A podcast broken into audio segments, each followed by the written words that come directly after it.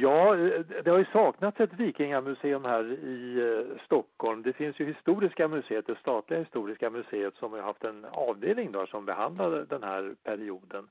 Eh, det vill säga från 750 till 1050 som man brukar kalla för vikingatiden. Men det har inte varit tillräckligt på något sätt och kanske inte varit så där riktigt spännande heller, så väldigt populärt gjort. Utan här är då ett, helt och hållet ett privat initiativ eh, som har bildats och som ute på eh, Djurgården mellan Vasamuseet och eh, Gröna Lund, där har man nu byggt upp i en eh, av eh, flottans gamla lokaler ett eh, vikingamuseum som ska försöka då som sagt att berätta den sanna bilden av vikingalivet och också ta bort en hel del av de här felaktiga föreställningarna som finns. Eh, det, det, mest eh, vanliga det är ju det här att vikingarna gick omkring i hjälmar med horn på. Man har aldrig någonsin haft några horn på sina hjälmar. Utan det här var ju någon företeelse som dök upp i någon slags eh, romantik på 1800-talet. Den här utställningen den är, visar då vikingaliv, dagligt vikingaliv på olika sätt Eh, man ser föremål, man får lära sig väldigt mycket om eh, den här perioden, vad, vad som hände, var vikingarna tog vägen och varför de begav sig ut på de här färderna. Och mycket handlar ju då om att eh, vid den här tidpunkten så ökade befolkningen väldigt starkt i Skandinavien och det blev trångt på sina håll.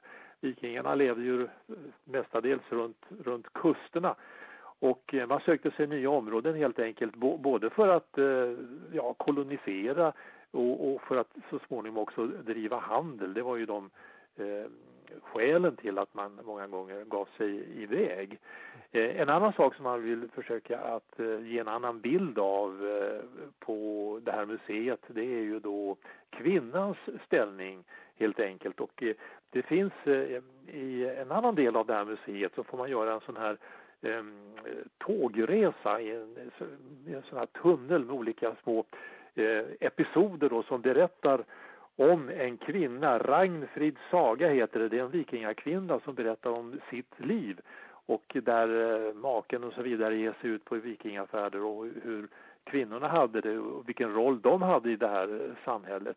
Så att det, det är en, eh, liten rundtur där på 11 minuter, de som har varit på Astrid Lindgrens eh, Junibacken eh, förstår vad jag talar om, en motsvarande liksom tågresa där i i, i med olika små eh, tablåer och, och eh, episoder. Och eh, det här kommer nog att attrahera väldigt många, inte minst de många turister som kommer hit till Stockholm under sommaren. Det kommer ju runt drygt 200 kryssningsfartyg eller anlöp hit till Stockholm med eh, många tusen resenärer på varje gång och många av dem söker ju gärna eh, mer kunskap om vikingarna och det är väl det man hoppas att det här museet ska kunna bidra till som alltså är ett privat museum eh, och inte har något statsstöd utan drivs som ett aktiebolag helt enkelt. Vilka är det som ligger bakom det, vet du det? Ja, eh, det är olika intressenter helt enkelt. Då. Den, den, den största ägaren det är ju en eh, när, Svenskt Näringsliv välkänd person som heter Olof Stenhammar som en gång grundade Optionsmäklarna, alltså ett företag som sysslade med, med eh, på, var på börsen helt enkelt, med, ställde ut olika optioner och så vidare. Det är det som är senare blev grunden eller en del då av den här sammanslagningen mellan Stockholmsbörsen och OM, det som heter OMX-börsen och som tillhör nu amerikanska Nasdaq då för att uh, gå vidare. Men det finns uh, andra intressenter här också i det här bolaget. Det är väl ett hundratal personer då som privata personer som har uh, varit med och satsat pengar här och 110 miljoner kronor har man då lagt från de här 100 aktieägarna. Och eh, det finns ju restaurang och så vidare här också. Det ligger väldigt vackert här i den här marina delen på eh, Djurgården med Vasavarvet, med, med de olika marina eh, historiska fartygen, ång, eh, ångisbrytaren Sankt Erik och, och så vidare. Så att eh, det är en väl lämpad miljö faktiskt för, för eh, ett sånt här museum. Men det intressanta också det är ju att till exempel Vasamuseet är ett av de mest lönsamma, lönsammaste museum ute i Europa. Där kommer ju turister i tusentals varje dag nästan på sommaren till exempel. Så man kan ju tänka att det där äh, äh, att, att skapa ett museum som fångar en myt, i det fallet Vasa, eller här om kanske någonting som är e- ännu mer känt, vikingatiden, att det skulle kunna vara otroligt ekonomiskt luk lukrativt. Ja, vi, vi, vi, får se hur det går så att säga. Men, men eh, det har väl goda förutsättningar för det, det, det, finns ju ett behov, ett sug efter mer kunskap. Och eh, det här är ju ett seriöst museum eh, kan man ju säga. I den meningen att det, det bygger då på vetenskap. Mm. De, de rön och de uppgifter man presenterar de är ju väl förankrade i forskningen, den historiska forskningen då också. Och ehm, därmed, därmed så, så, har det en större trovärdighet naturligtvis också. Så det var ett lyckat museumsbesök. Du ger gott betyg åt det här museet?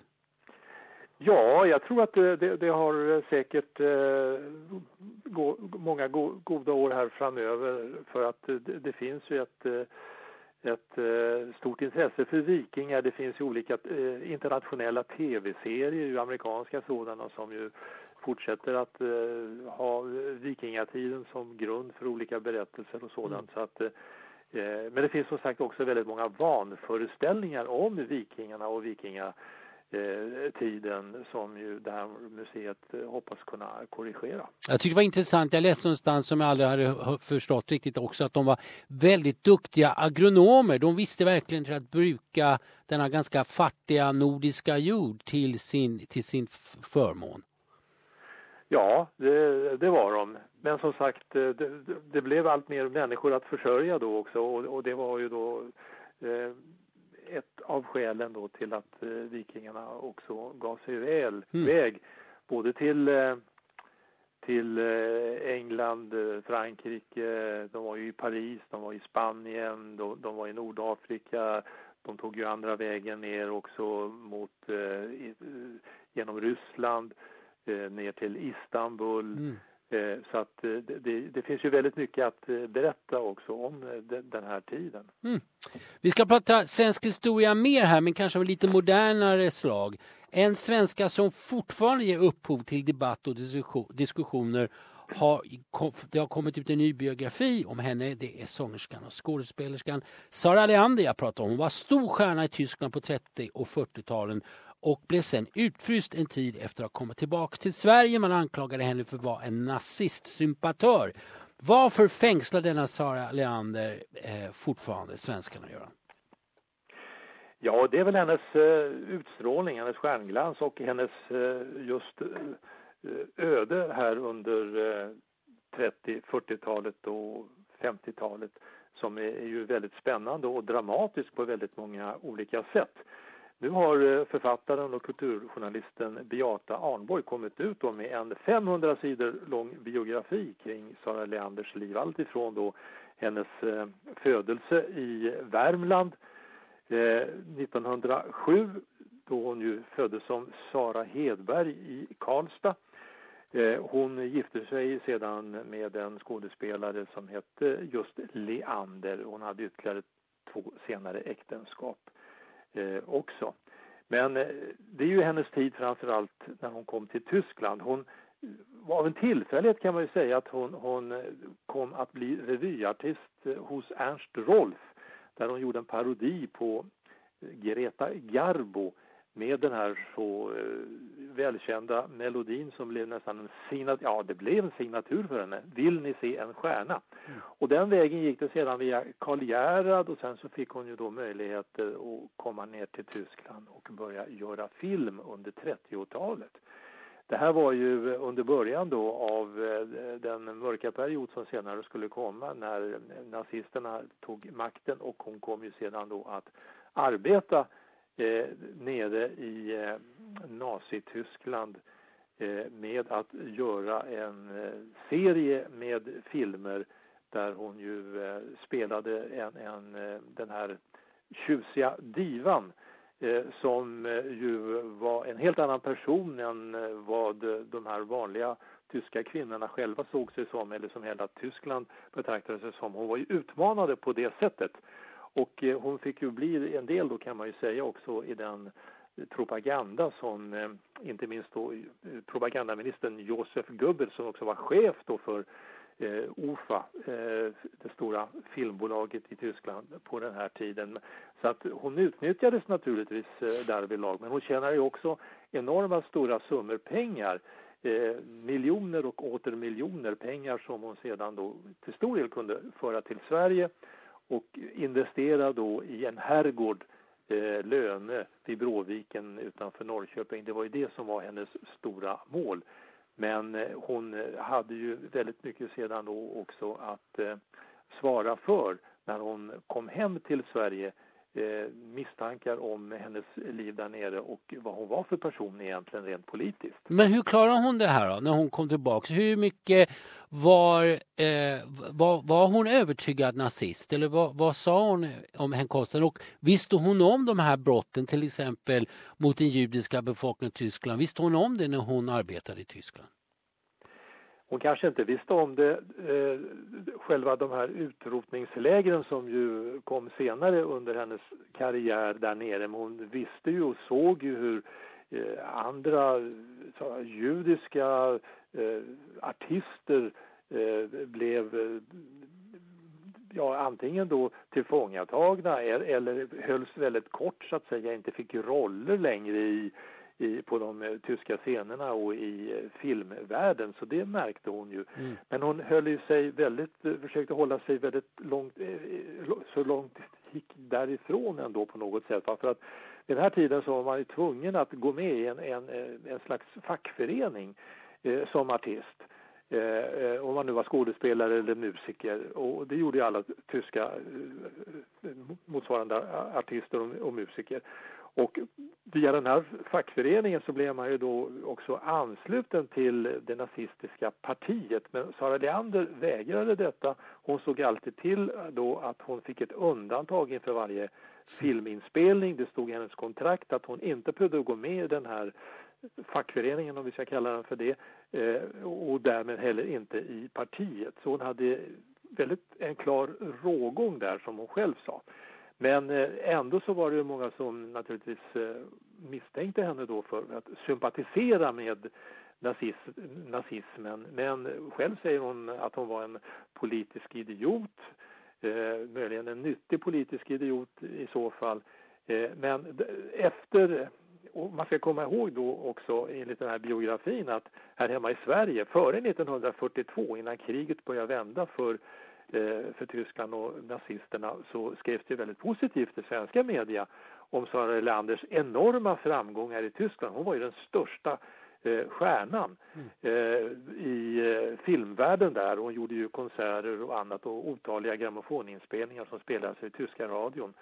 Men eh, efter 1942-43 eh, så i svenska medier så börjar man väl hålla mer restriktiv hållning till hennes eh, agerande. Och när hon kom hem till Sverige så hamnade hon i rena iskylan. Eh, Sveriges Radio, eller Radiotjänst som det hette på den tiden, de vägrade ju att spela hennes eh, grammofonskivor. Det höll ju, fram, höll ju på ända fram till 1953, så det var en lång Eh, karantänperiod eh, för Sara Leander när hon återvände till Sverige. Och det fanns ju anklagelser mot henne att hon skulle ha varit spion för en den ena, en den andra. Hon skulle ha varit rysk spion, hon kanske hade varit tysk spion, hon kanske hade, varit spion för de allierade. Och eh, det här var ju någonting som, som eh, naturligtvis, det tog aldrig slut de här anklagelserna om misstänkliggörande mot henne. Så det var ju naturligtvis en, en, en, svår, eh, en svår tid. Men det finns ju fortfarande oklart kanske då vad hennes egentliga inställning var till, till eh, nazismen förutom då att det gav henne då den här enorma möjligheten att tjäna stora pengar. Men slutligen, togs hon någonsin i famn av det svenska kulturlivet? Blev hon som hon var i Tyskland någonsin en väldigt stor stjärna i Sverige också?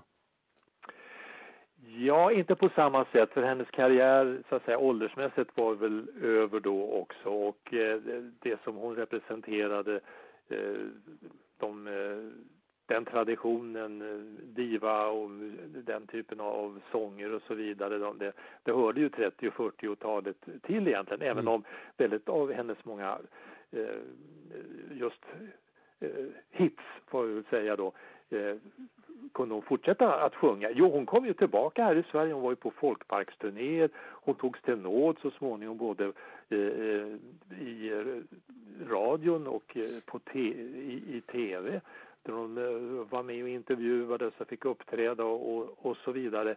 Men det fanns ju fortfarande någonstans ett, ett litet eh, ett frågetecken, eh, ett, ett litet agg emot henne på, på många håll. Och eh, det märker man ju nu också i en del recensioner av, av den här biografin av eh, Beate Arnborg att det finns de som har en del invändningar mot henne att hon kanske ändå var en, en medlöperska under den här tiden i, i Tyskland medan andra menar att det ja, man får väl kanske mer lita på vad hon själv eh, sa. Mm. Vi ska prata väder och vind och det har jag förstått börjat stabilisera sig nu lite grann så här i maj, eh, vädret.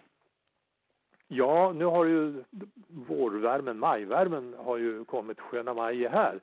Så att nu har vi ju haft, eh, den här veckan har det ju varit riktigt härligt nu har det verkligen slagit ut här i i, i buskar och träd faktiskt Det är på gång. Även om björkarna har väl en bit kvar innan de slår ut.